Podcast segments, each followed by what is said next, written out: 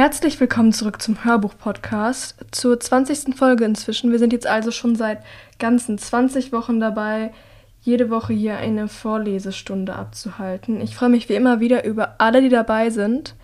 Und ich muss sagen, ich bin diese Woche ein bisschen aufgeregt. Denn die Kapitel, die ich vorlesen werde, sind nicht einfach irgendwelche Kapitel.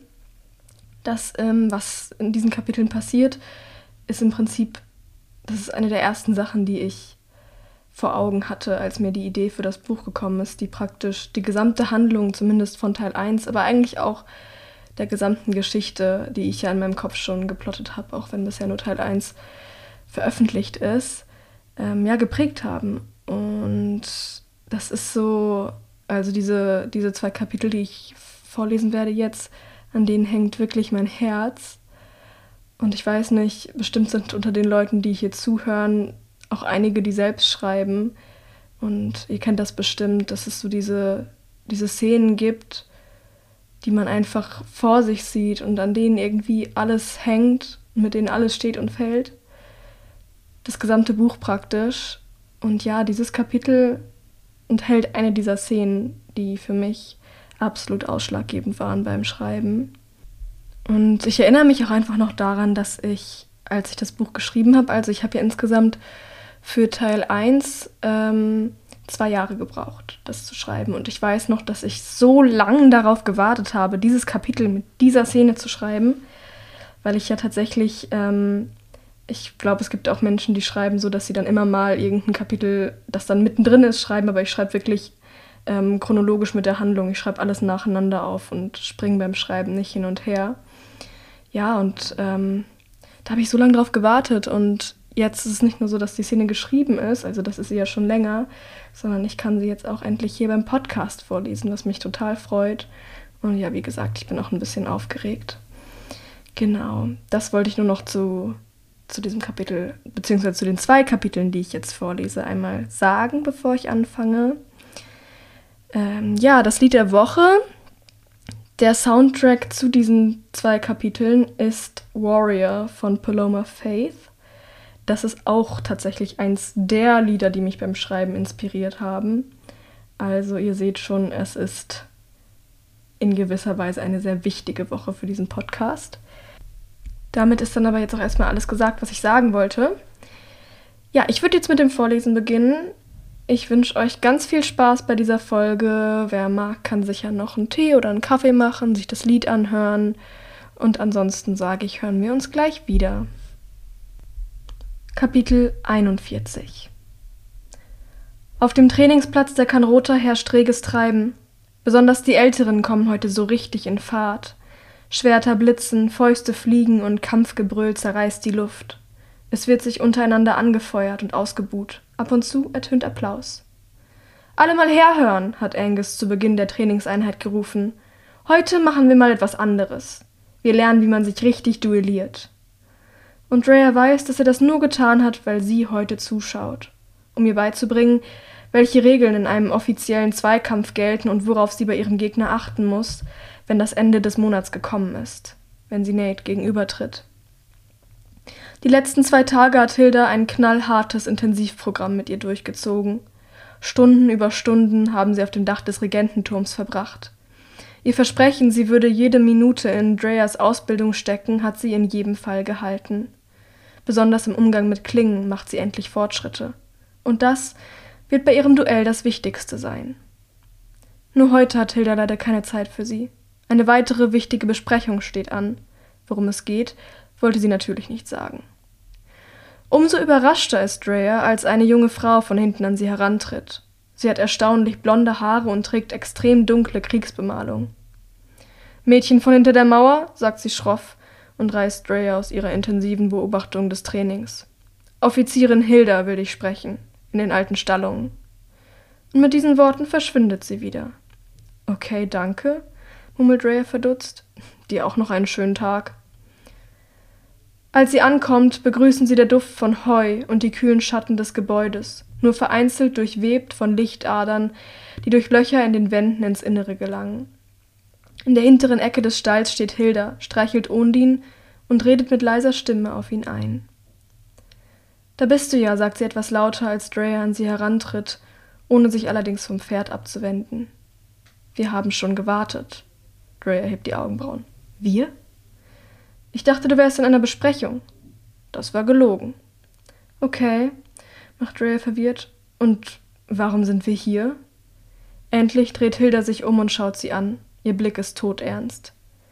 Ondin hat in den letzten Tagen zu wenig Bewegung bekommen. Wir nehmen ihn mit. Langsam steigt Ärger in Drea auf. Mit wohin? fragt sie genervt. Und plötzlich grinst Hilda. In den Wald. Wir gehen heute gemeinsam auf Patrouille. Es ist ein richtiges schelmisches Grinsen. Ich hatte das schon seit einer Weile geplant, aber ich dachte, du würdest dich mehr freuen, wenn es eine Überraschung ist. Dreas Knie werden weich.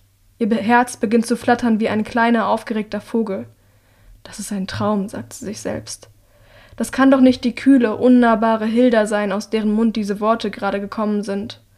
Hat sie sich etwa wirklich Gedanken darüber gemacht, was Drea freuen könnte?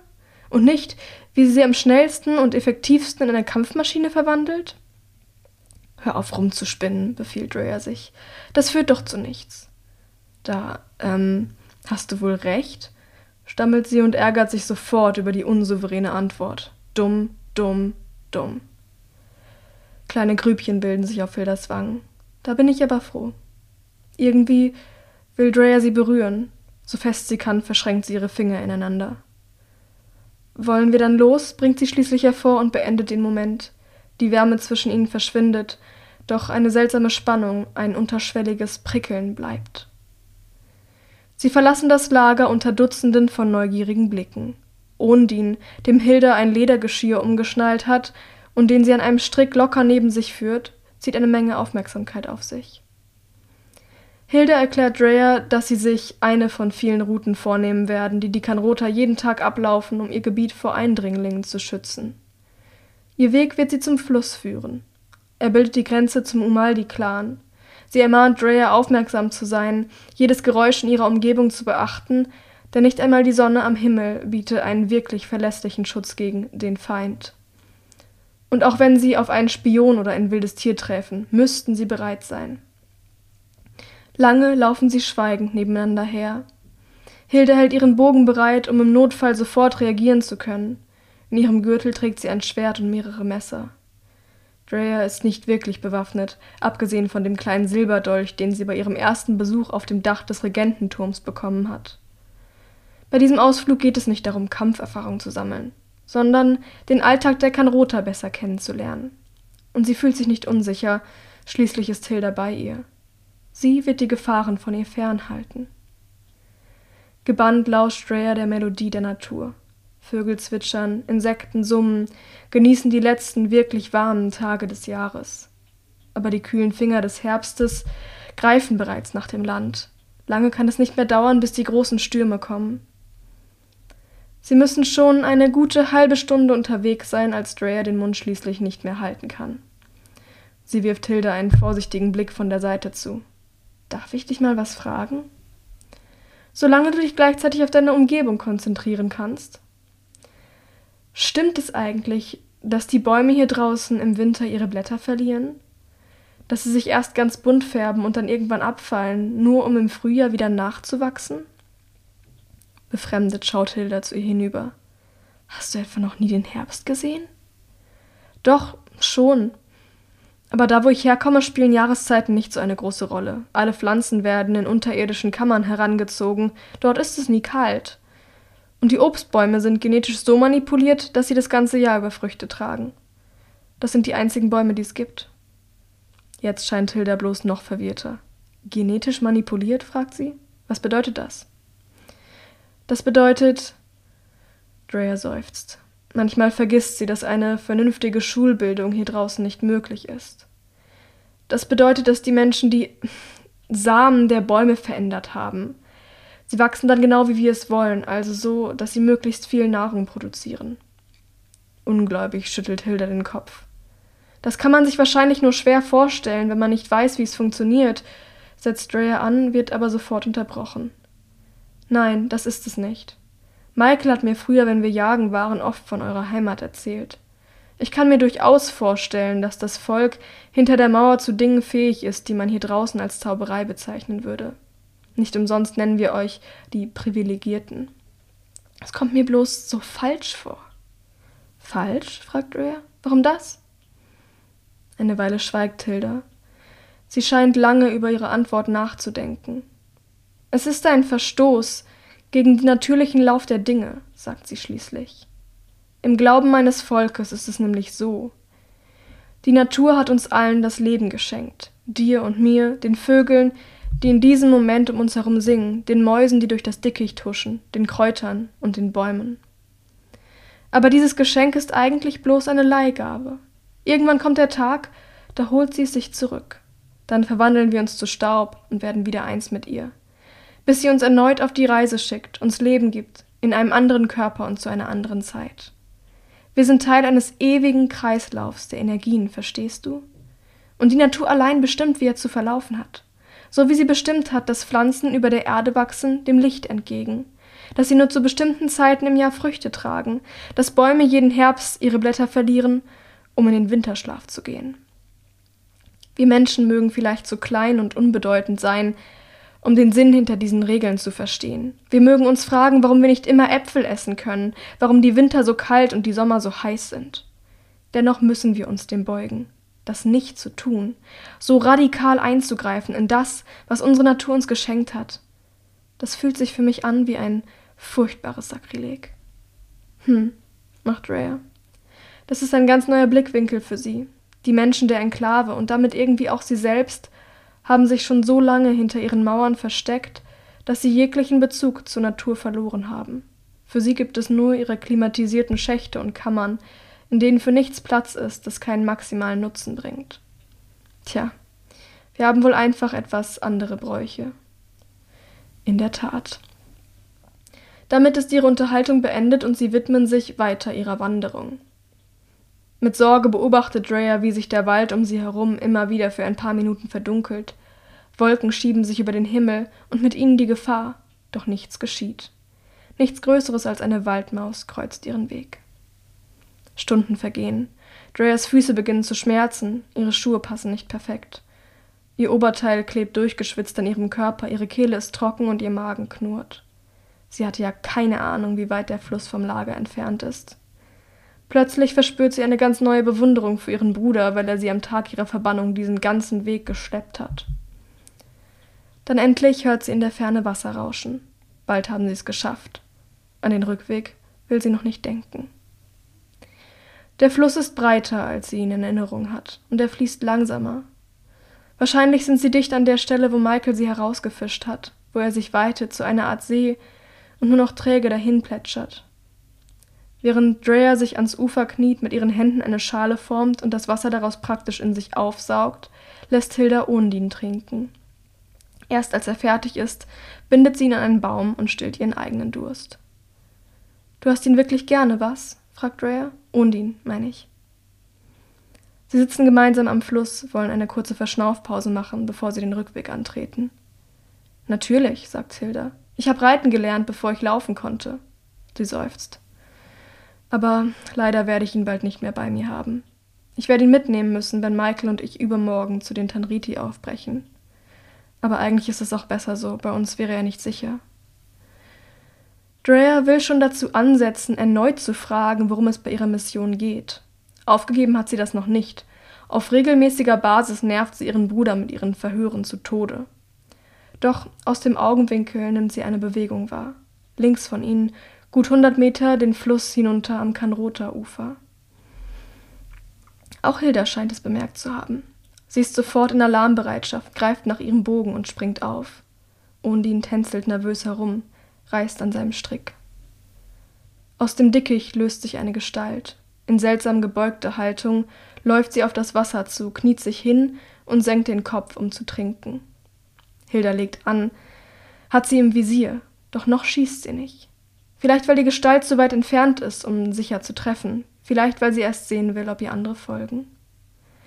Doch es scheint sich um einen Einzelgänger zu handeln, den der Durst aus seinem schattigen Versteck getrieben hat, trotz der Sonne, die immer wieder durch die Wolken bricht. Noch hat der Wimpo sie nicht bemerkt. Nervös steht auch Drea auf, so leise sie kann, positioniert sich schräg hinter Hilda, um nicht in ihrer Schussbahn zu stehen und trotzdem gut sehen zu können. Gleichzeitig wirft sie immer wieder Blicke über ihre Schulter. Schließlich sollte sie ihren Rücken nicht vollkommen ungedeckt lassen. Ein leichter Wind kommt auf und plötzlich geht alles ganz schnell. Der Wimpo reißt den Kopf hoch. Der Geruch von frischem, lebendigem Fleisch hat ihn erreicht, seine Triebe lassen ihn hochspringen. Der ewige Hunger treibt ihn voran, direkt in die Reichweite von Hildas Bogen hinein. Doch Hilda schießt nicht. Vielleicht möchte sie den Infizierten nah genug herankommen lassen, um Drea einen Schrecken einzujagen, ihr zu zeigen, wie gefährlich die Welt hier draußen ist. Eine weitere Lektion. Oder es gibt einen anderen, besseren Grund. Irgendetwas jedenfalls hält ihren Pfeil zurück, während der Wimpo in übermenschlicher Geschwindigkeit auf sie zugerannt, nein, geflogen kommt. Innerhalb weniger Sekunden überwindet er die Hälfte der Strecke. Drea erkennt, dass das Wesen irgendwann einmal eine Frau gewesen sein muss. Ihre verfilzten Haare, die aus der Ferne schneeweiß gewirkt haben, sind von einzelnen orangeroten Strähnen durchzogen. Ewig kann sie also noch nicht krank sein. Kein Wesen aus der alten Welt, das die Apokalypse gesehen und an ihr zugrunde gegangen ist.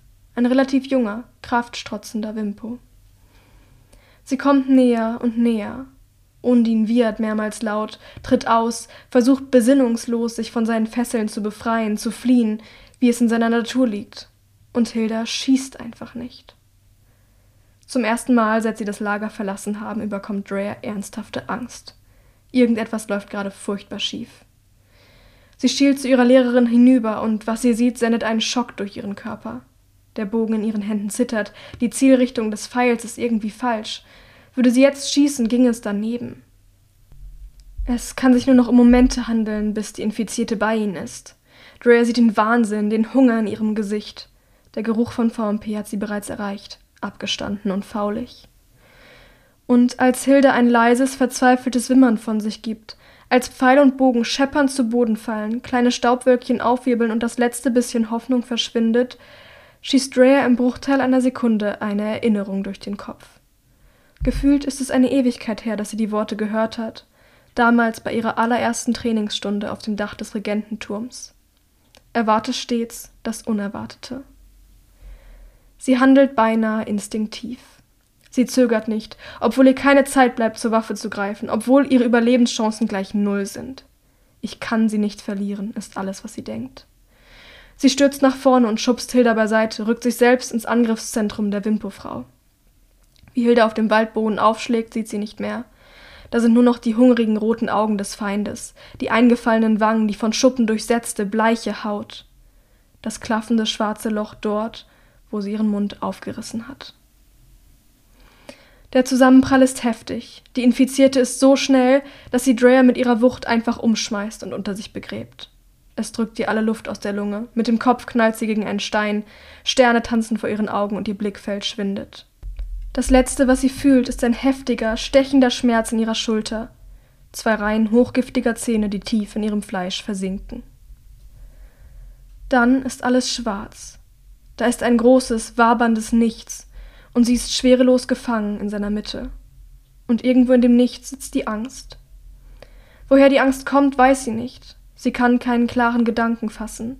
Da sind keine Worte, keine Fragen, die sie stellen könnte. Da verändert sich das Nichts, nimmt Form und Gestalt an. Farben kristallisieren sich heraus aus der Dunkelheit. Und über ihr schwebt ein Gesicht. Jetzt musst du schlafen, Andrea, sagt das Gesicht. Es ist das einer Frau, kantig und klar definiert. Anfang 40, dunkles Haar, dunkle Augen, olivfarbener Teint, schön und seltsam vertraut. Schlaf tiefer, als du je geschlafen hast. Wenn du aufwachst, ist ein neuer Tag. Wenn du aufwachst, hast du es vergessen. Vergessen? denkt Drea. Was soll ich denn vergessen? Doch da löst sich das Gesicht schon wieder auf, zerläuft in tausenden von Farbklecksen und verschwindet in der tintenden Schwärze, aus der es gekommen ist. Und gerade als es nicht mehr zu sehen ist, durchströmt sie die Erkenntnis. Ein stummer Schrei zerreißt das Nichts. Panio, bitte komm zurück zu mir. Aber sie kommt nicht zurück. Und Drea ist allein, allein in der Dunkelheit. Kapitel 42 Das Erste, was sie fühlt, als sie wieder zu sich kommt, sind feuchte, kühle Hände auf ihrem Gesicht. Sie betasten ihre Stirn, streichen über ihre Wangen. Drea, sagt jemand. Die Stimme klingt gepresst. Drea, bitte wach auf. Ein leises Schluchzen ertönt. Bitte, bitte, tu mir das nicht an. Sie öffnet die Augen, nur um sofort wieder schmerzhaft zu blinzeln. Irgendwie ist das Licht zu hell. In ihren Ohren klingt ein seltsames, pulsierendes Rauschen. Oh, Drea, sagt die Stimme, ich habe mir solche Sorgen gemacht. Erst da erkennt sie die Person, die über sie gebeugt auf dem Boden kniet. Es ist Hilda. Ein paar ihrer feuerfarbenen Haarsträhnen fallen in Dreas Gesicht, kitzeln sie. In ihren Augen stehen Tränen. Langsam richtet Drea sich auf, schaut sich um. Sie sind noch immer am Ufer des Flusses. Die Sonne scheint, die Vögel zwitschern und alles wirkt friedlich. Bis auf die leblose Gestalt, die einen Meter von ihr entfernt auf der Erde liegt, das Gesicht nach unten, den Rücken von einem Dolch durchbohrt. Vorsicht, sagt Hilda leise und beobachtet Drea besorgt. Du bist verletzt.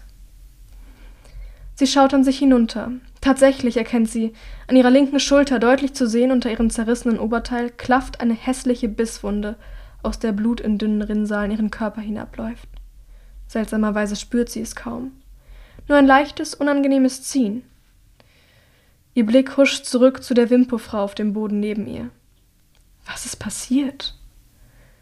Hilda wischt sich die Tränen von den Wangen, versucht ganz offensichtlich ihren Gesichtsausdruck unter Kontrolle zu bekommen, doch ihre Unterlippe hört einfach nicht auf zu zittern. Wir sind angegriffen worden. Das weiß ich, sagt Drea. Das pulsierende Rauschen in ihren Ohren wird immer lauter. Seltsamerweise übertönt es dabei die Geräusche ihrer Umwelt nicht. Ganz im Gegenteil. Es ist eher, als würden immer mehr Laute auf einmal an sie herangetragen.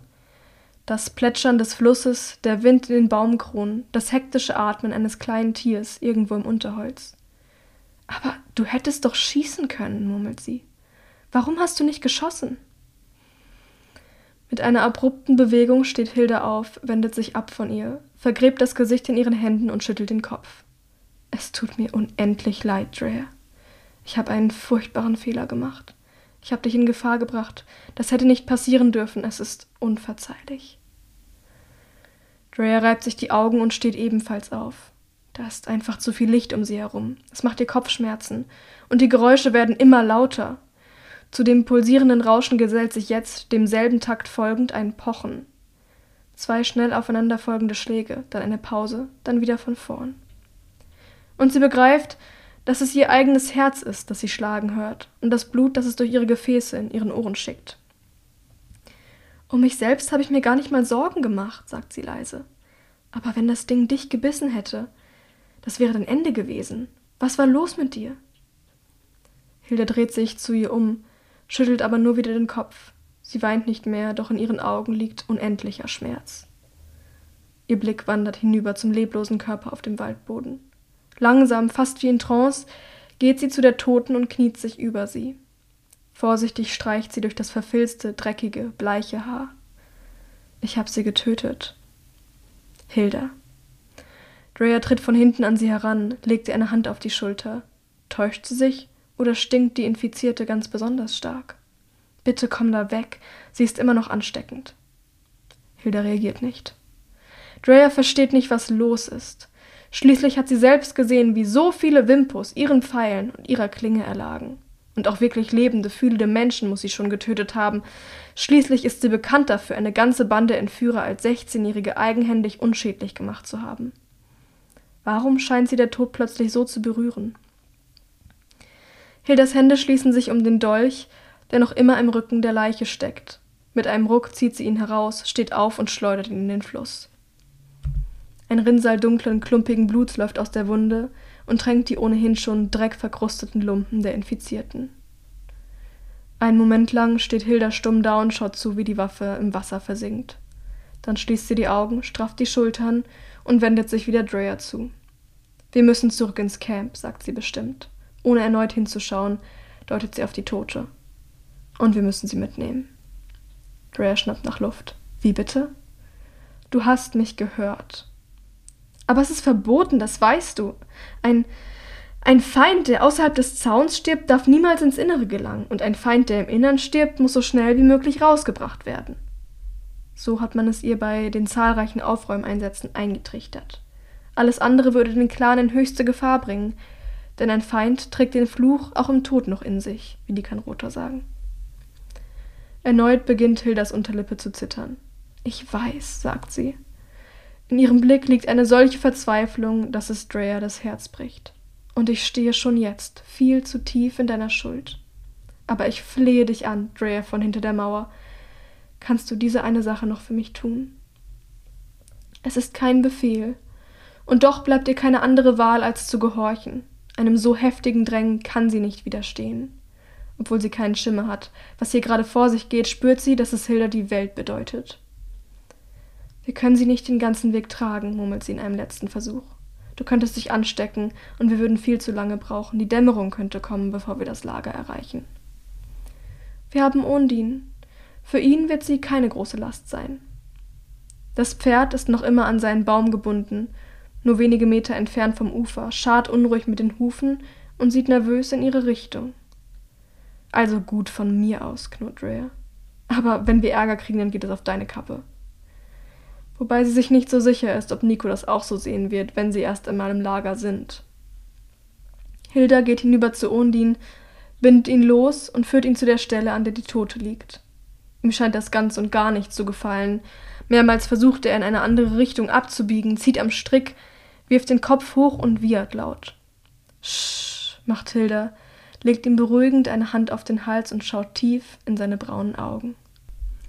Du darfst nicht so laut sein, Kleiner. Das zieht nur unerwünschte Besucher an.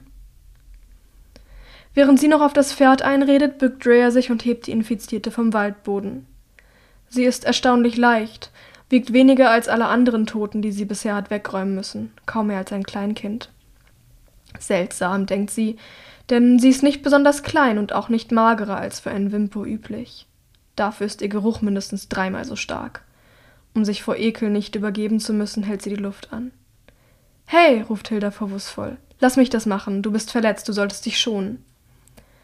Kommt gar nicht in Frage, presst Drea zwischen den Zähnen hervor, bedacht darauf, dabei nicht zu viel Atemluft zu verschwenden. Du wirst sie nicht noch einmal berühren. Mit einer schwungvollen Bewegung, die viel weniger Kraft erfordert, als sie es eigentlich sollte, wirft sie die Tote über den Rücken des Pferdes, so dass Kopf und Arme auf, auf seiner einen Seite und die Beine auf der anderen herunterhängen. In dem Moment passiert es. Die Eindrücke der Umwelt stürzen auf sie ein, der Gestank der Infizierten übermannt sie. Sie riecht ihren eigenen Schweiß, den des Pferdes, selbst Hildas, obwohl sie einen guten Meter entfernt von ihr steht. Irgendwo im Gebüsch verwest ein Tier. Sie schmeckt Rest ihrer letzten Mahlzeit auf ihrer Zunge, vor Stunden eingenommen. Ihre Sicht ist gestochen scharf und das Licht immer noch zu hell. Und sie hört alles. Das Zischen und Pfeifen von Luft, die in ihre Lunge eindringt und auf ihrem Weg gegen Zähne, Zäpfchen und Nasenwände stößt, das Grummeln und Gurgeln ihres Verdauungstrakts, das Rauschen ihres Blutes im gesamten Körper. Und sie hört nicht länger nur ihr eigenes Herz schlagen. Da sind noch zwei weitere Schläge, das mächtige, tiefe Pochen eines größeren Exemplars, etwas zu schnell unter der Aufregung, und das leisere, regelmäßigere Pochen, das von Hilda ausgeht. Allein am Klang des Wassers kann sie erschließen, wie der Fluss sich außerhalb ihres Blickfelds weiter durch den Wald schlängelt, wo er sich biegt, wo er schneller fließt und wo langsamer. Wind in den Bäumen, überall. Sie vernimmt sogar den Flügelschlag eines Raubvogels, der weit über ihren Köpfen auf der Suche nach Beute seine Kreise zieht. Stöhnend weicht sie einen Schritt zurück, kneift die Augen zusammen und reibt sich die Schläfen, als könne sie all diese Eindrücke dadurch verdrängen. Es ist zu viel. Viel zu viel. Drea, schiebt sich Hildas Stimme über das Chaos in ihrem Kopf. Hast du Schmerzen? Soll ich mir die Wunde an deinem Kopf mal ansehen? Du bist ziemlich übel gestürzt. Die Wunde? Vorsichtig betastet Drea ihren Hinterkopf. Und tatsächlich, ihre Haare sind an einer Stelle ganz feucht und verklebt. Darunter zeichnet sich deutlich eine Beule ab. Eigentlich sollte sie Schmerzen haben, aber sie spürt die Verletzung kaum. Sie schüttelt den Kopf. Mir tut nichts weh, murmelt sie. Lass uns einfach gehen, okay? Wir sollten keine Zeit mehr verlieren. Sie reden nicht, als sie sich auf den Rückweg machen. Hilda scheint in ihren eigenen Gedanken versunken. Aus dem Augenwinkel nimmt Drea wahr, wie sie immer wieder minimal den Kopf schüttelt, wie ihre Lippe ab und zu zittert. Unter normalen Umständen würde sie versuchen, mit ihr zu reden und herauszufinden, was los ist. Aber ihre eigenen Sorgen sind in diesem Moment zu groß. Sie versteht nicht, was los ist mit ihrem Körper. Für eine furchtbare halbe Minute durchfährt sie die Panik, sie könne eventuell doch nicht immun gegen VMP sein. Vielleicht befindet sie sich ja gerade in der Verwandlung zum Wimpo. Vielleicht wird sie gleich ihren Verstand verlieren und wild losgehen auf alles in ihrer Umgebung, das in irgendeiner Weise über einen Herzschlag verfügt. Denn geschärfte Sinne, Lichtempfindlichkeit und ein vermindertes Schmerzempfinden. Das sind alles Symptome eines Vitame Perpetuum Erkrankten. Genau wie eine Überhöhung der Körperkraft. Und schließlich ist sie gerade gebissen worden. Am Ende wurde bei ihrem Gentest ein Fehler gemacht. Aber dann verwirft sie diese Sorge wieder. Wäre sie wirklich infiziert, wäre sie schon lange nicht mehr sie selbst. Also schaltet sie ihre Gedanken aus, versucht einfach nur nicht zu implodieren, weiterzulaufen, hofft, dass es alles vorbeigeht. Sie hört die Infizierten lange, bevor sie bei ihnen sind, und riecht sie, bevor sie sie sehen kann. Hat ihren Dolch gezückt und Achtung gerufen, bevor Hilda überhaupt auf die Idee kommt, nach ihrem Schwert zu greifen. Sie sind zu dritt. Ihre Herzschläge heben sich klar von den leisen Flatterigen der zahlreichen Kleintiere in ihrer Umgebung ab. Sie sind lauter, schneller, unregelmäßiger. Ihr Atem pfeift rasselnd durch jahrhundertealte Lungen. Ihre Schritte auf dem trockenen Waldboden sind unnatürlich schnell. Und alles auf ihrem Weg weicht ihnen aus, flieht in Todesangst. Als sie aus dem Gebüsch sprechen, sieht Drea, wie übel es um diese Exemplare bestellt ist. Einem fehlen beide Unterarme, einem anderen das halbe Gesicht, und die Haut des dritten ist so verbrannt, dass sie Blasen schlägt. Ganz offensichtlich ist dies nicht sein erster Ausflug am helllichten Tage. Diesmal ist Drea bereit zu kämpfen, verlässt sich nicht länger blind darauf, beschützt zu werden. Doch dazu kommt es nicht. Mit einem lauten Kampfschrei springt Hilda los, schwingt ihr Schwert und dreht sich dabei in rasender Geschwindigkeit um die eigene Achse. Innerhalb von Sekunden sind die Wimpus tot, einer geköpft, die anderen beiden ebenfalls auf üble Art und Weise von ihrer Klinge zur Strecke gebracht. Ihr Blut färbt den Boden rot. Ganz ruhig wischt Hilda ihr Schwert am mächtigen, moosbewachsenen Stamm eines der Bäume um sie herum ab. Weiter geht's, sagt sie, ohne einen weiteren Blick an die Toten zu verschwenden. Anstalten, ihre Körper mitzunehmen, macht sie nicht. Erst da dämmert in Drea die Erkenntnis herauf, dass Hilda die Infizierte, die Ondine nun widerwillig auf seinem Rücken trägt, gekannt haben muss. Vielleicht hat sie ihr irgendwann einmal nahe gestanden und deshalb konnte sie sie nicht töten. Der Schock, sie zu sehen, war einfach zu groß. Während sie ihren Weg fortsetzen, betrachtet sie die Tote.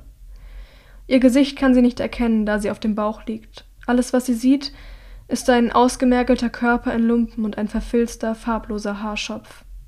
Nur vereinzelt haben die Strähnen ihren ursprünglichen Ton noch nicht verloren. Dort leuchten sie in dem satten Orangerot, das Dreyer bisher von niemand anderem als Hilda kennt. Sie sind noch lange unterwegs. Die ganze Zeit über hat Dreyer stark mit ihrer Reizüberflutung zu kämpfen. Obwohl sie so viel mehr von ihrer Umwelt mitbekommt als je zuvor in ihrem Leben, fühlt sie sich furchtbar orientierungslos. Schon einen guten Kilometer bevor sie das Lager erreichen, wehen Essensdüfte herüber. Frisch gebackenes Brot, Reis, Gewürze, die Gerüche menschlicher Ausscheidungen, die sie normalerweise nicht einmal innerhalb ihres Lagers erreichen, wenn sie die Jauchegruben meidet. Schweiß, Staub und Blut. Und als sie näher kommen, das Gewirr von Hunderten von Stimmen, die durcheinander reden. Die Wache am Tor, eine etwa 40-jährige Frau, lächelt ihnen entgegen. Offizierin Hilda, ich grüße dich, sagt sie. Wie war die Patrouille? Erst da fällt ihr Blick auf Drea, deren Schulter unter ihrer zerrissenen Kleidung noch immer ganz offensichtlich eine Bisswunde trägt. Ihre Augen weiten sich erschrocken und sie zieht ihr Schwert. Mit einer geschmeidigen Bewegung schiebt Hilda sich zwischen Drea und die Wache. Beruhige dich, Donna. Unsere Natur hat Drea gesegnet, sie ist nicht gefährlich. Skeptisch mustert Donna sie. Drea kann hören, wie das Herz unter ihrer Lederjacke vor Aufregung rast. Doch sie scheint sich etwas zu entspannen, lässt das Schwert wieder sinken. Tritt beiseite, wir haben es eilig, befiehlt Hilda. Doch jetzt scheint Donna zu erkennen, was Ondin da auf seinem Rücken trägt. Ihr Herzschlag setzt zu einem weiteren Sprint an. Meine, meine Offizierin, stammelt sie und deutet auf die Tote. Ist das dort nicht? Eine gefallene Kriegerin, unterbricht Hilda sie. Ihre traditionelle Bestattungszeremonie verdient, so wie jedes andere Mitglied unseres Clans. Donna mustert Hilda, als hätte sie den Verstand verloren. Dann sagt sie ganz langsam: Das ist keine Kriegerin, meine Offizierin. Das ist der Feind. Du kannst sie unmöglich mit reinbringen. Sie trägt den Fluch in sich. Da wird Hildas Miene eiskalt. Ich verstehe. Ihre Stimme ist ruhig und beherrscht, aber eine klare Drohung schwingt darin mit. Du widersetzt dich also einem direkten Befehl. Donna wird bleich. Aber nein, keucht sie. Ganz und gar nicht. Ich wollte doch nur. Mir ist egal, was du willst, sagt Hilda. Tritt einfach beiseite und lass uns vorbei. Ein letztes Mal schaut Donna noch verunsichert zwischen der Toten und Hilda hin und her, dann gibt sie das Tor frei. Als sie das Lager betreten, merkt Drea, dass einige der Wachen am Zaun sie beobachten. Ein paar von ihnen tuscheln aufgeregt miteinander, aber die allgemeine Geräuschkulisse ist noch immer zu überwältigend, um sich auf Einzelgespräche zu konzentrieren. Du solltest die Heiler aufsuchen und deine Wunden behandeln lassen, sagt Hilda, ohne sie anzuschauen. Sie laufen durch die Gassen zwischen den Hochhäusern direkt auf den Regententurm zu. Im Vorbeigehen werden ein paar Menschen auf ihr Mitbringsel aufmerksam. Einige fliehen in offensichtlicher Panik, andere beobachten sie neugierig, wieder andere scheinen besorgt. Weißt du, wo du sie findest? Drea schüttelt den Kopf. Nein, aber das ist auch egal, wie gesagt, ich habe keine Schmerzen. Hilda zuckt mit den Schultern. Wie auch immer. Du musst dir das nicht ansehen, wenn du nicht willst. Was meinst du? Sie wirft einen Blick hinter sich, zu Undin und seiner Fracht, und ihre Miene verdüstert sich. Die Bestattungszeremonie. Aber Drea bleibt bei ihr. Sie jetzt allein zu lassen, würde sich furchtbar falsch anfühlen. Auch wenn sie sich am liebsten an irgendeinem stillen, dunklen Ort verkriechen und alles um sich herum ausblenden würde. Als sie auf den Platz kommen, hat sich bereits eine große Menschentraube um sie gebildet. Allerdings kommt niemand näher als drei Meter an sie heran. Man will wissen, was es mit der Toten auf sich hat, hat gleichzeitig aber auch Angst vor ihr. Niemand wagt es, sie so direkt zu konfrontieren wie die Frau am Tor. Wenn es nach Drea gehen würde, würden sie alle verschwinden. Sie kann die Gerüche und Geräusche, die von ihrer puren Existenz ausgehen, nicht ausblenden. Ihr Getuschel bereitet ihr Kopfschmerzen. In der Mitte des Platzes sind wie am Tag ihrer Ankunft eine Reihe von Holzpfählen auf einem Hügel aus Stein aufgebaut. Ramponiert und majestätisch ragt dahinter der Regententurm mit seinen schwarz glänzenden Fenstern auf. Krieger gehen hier ein und aus, holen sich Anweisungen, liefern Berichte über ihre Patrouillen ab. Kinder spielen im Sand. Doch als die Prozession ankommt, unterbrechen sie alle, was sie gerade tun. Ein kleiner Tumult bricht aus. Unmittelbar vor dem Haufen aus Stein bleibt Hilda, das allgemeine Chaos ignorierend, mit Undin stehen und macht Anstalten, die Leiche von seinem Rücken zu laden. Doch Drea stößt sie unsanft beiseite, womit sie sie unbeabsichtigt ernsthaft ins Straucheln bringt. Als Hilda ihr Gleichgewicht wiedergefunden hat, funkelt sie sie an. Was soll das? Du wirst dich nur anstecken, sagt Drea vorwurfsvoll. Ich hole sie runter.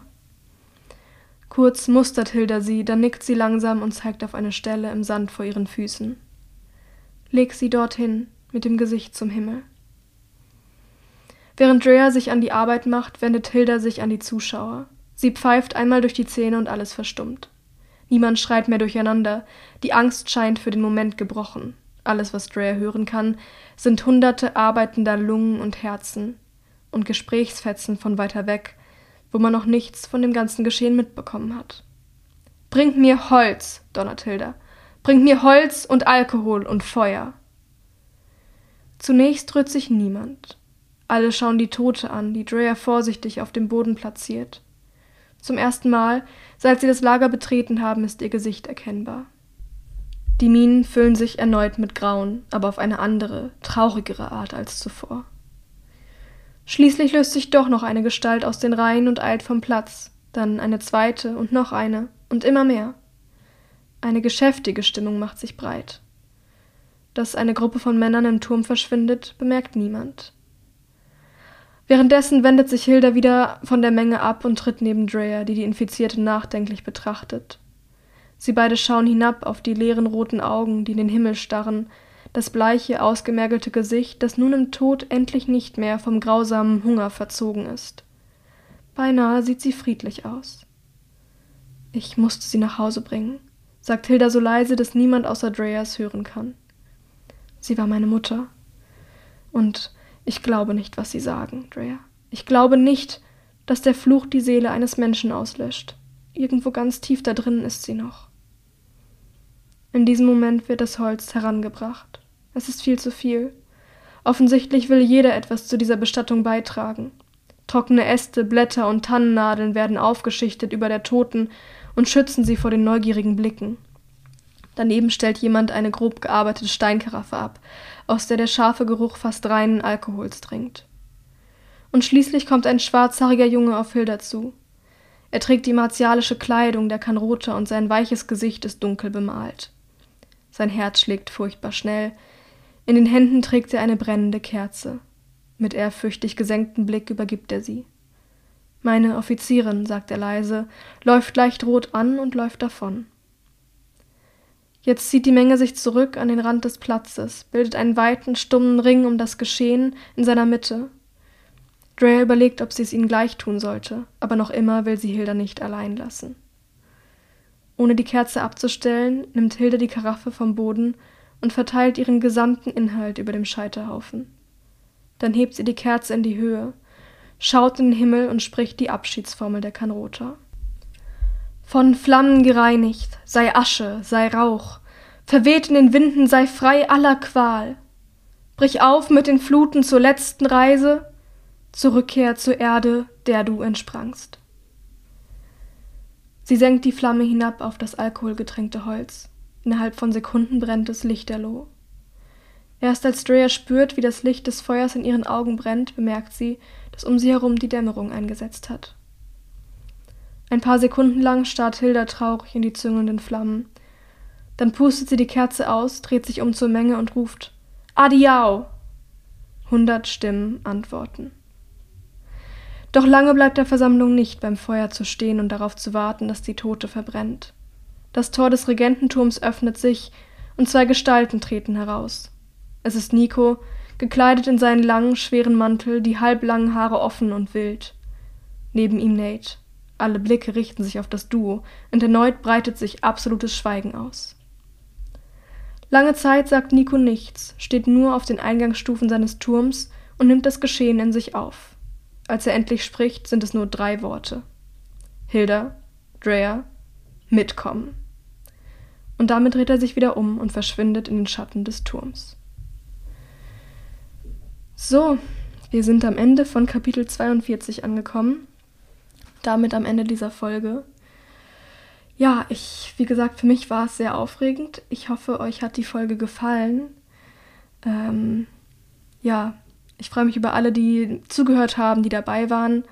Ich hoffe, dass alle nächste Woche auch wieder dabei sind und dass wir uns dann wieder hören können. Und wünsche euch bis dahin eine wunderschöne Woche. Bis bald.